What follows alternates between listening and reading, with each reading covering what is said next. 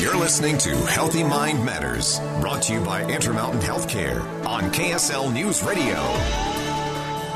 Thank you for joining us for Healthy Mind Matters. I'm Maria Shilaos, and with me today, Dr. Jennifer Plumb, the medical director for Utah Naloxone, and Megan West, who is the program manager of the Division of Substance Abuse and Mental Health. And we are talking about You and Naloxone Saved My Life. It's a new campaign surrounding naloxone.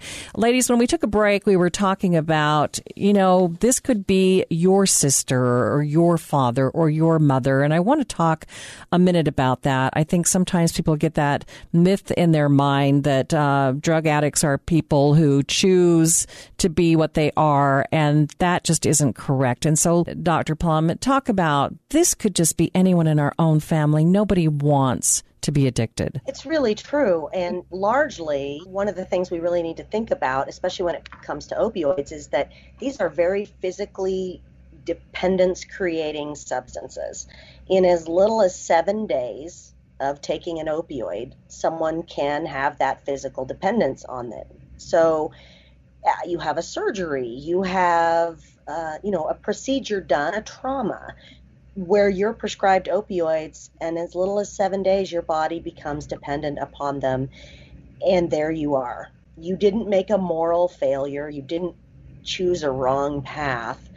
You ended up there, and that means truly it can be any one of us. When we look at the demographics for overdose deaths in this state, if I were to say, you know, to you or to Megan, you guys both probably know the data, but to picture who you think the person most likely to die of an opioid overdose is every day in this state, um, because we are still losing about one person every single day, uh, and ask you what popped into your head, you know, I will tell you I picture a 22 year old male uh, maybe a little reckless, maybe a little shiftless, jobless, maybe even homeless.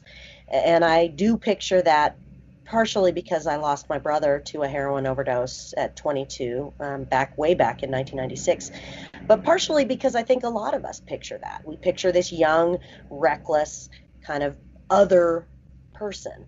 And in reality, every single day, the person most likely to die of an opioid overdose is not my brother, it's me. It's a, a 45 to 54 year old woman in this state. And that is because we've done a not great job of educating about the risks of opioids. We have not helped people under, understand that you can become dependent. And even at prescribed doses, you can become dependent. You can later become addicted, meaning it impacts your life as well as you have the physical addiction or dependence, excuse me. And it can also lead to overdose in those around you your kids, your littles. I work in the emergency department at Primary Children's, and it is very common for us to have an overdose in a child. I'm not talking a teenager, I'm not talking an adolescent, I'm talking a child. I'm talking zero to four years of age to be overdosed on an opioid that came from within someone's home. So there is really this mindset shift that needs to happen, that it isn't just you know, here in Salt Lake, someone down at Pioneer Park or someone under a viaduct certainly there are folks in those situations that are impacted as well, but this is someone you see at the grocery store, at, at church, at the gym. This this is any of us because opioids in particular are so so dependence creating. I also want to touch on along those lines when people do make it to treatment and if they end up doing heroin or opiates again, their level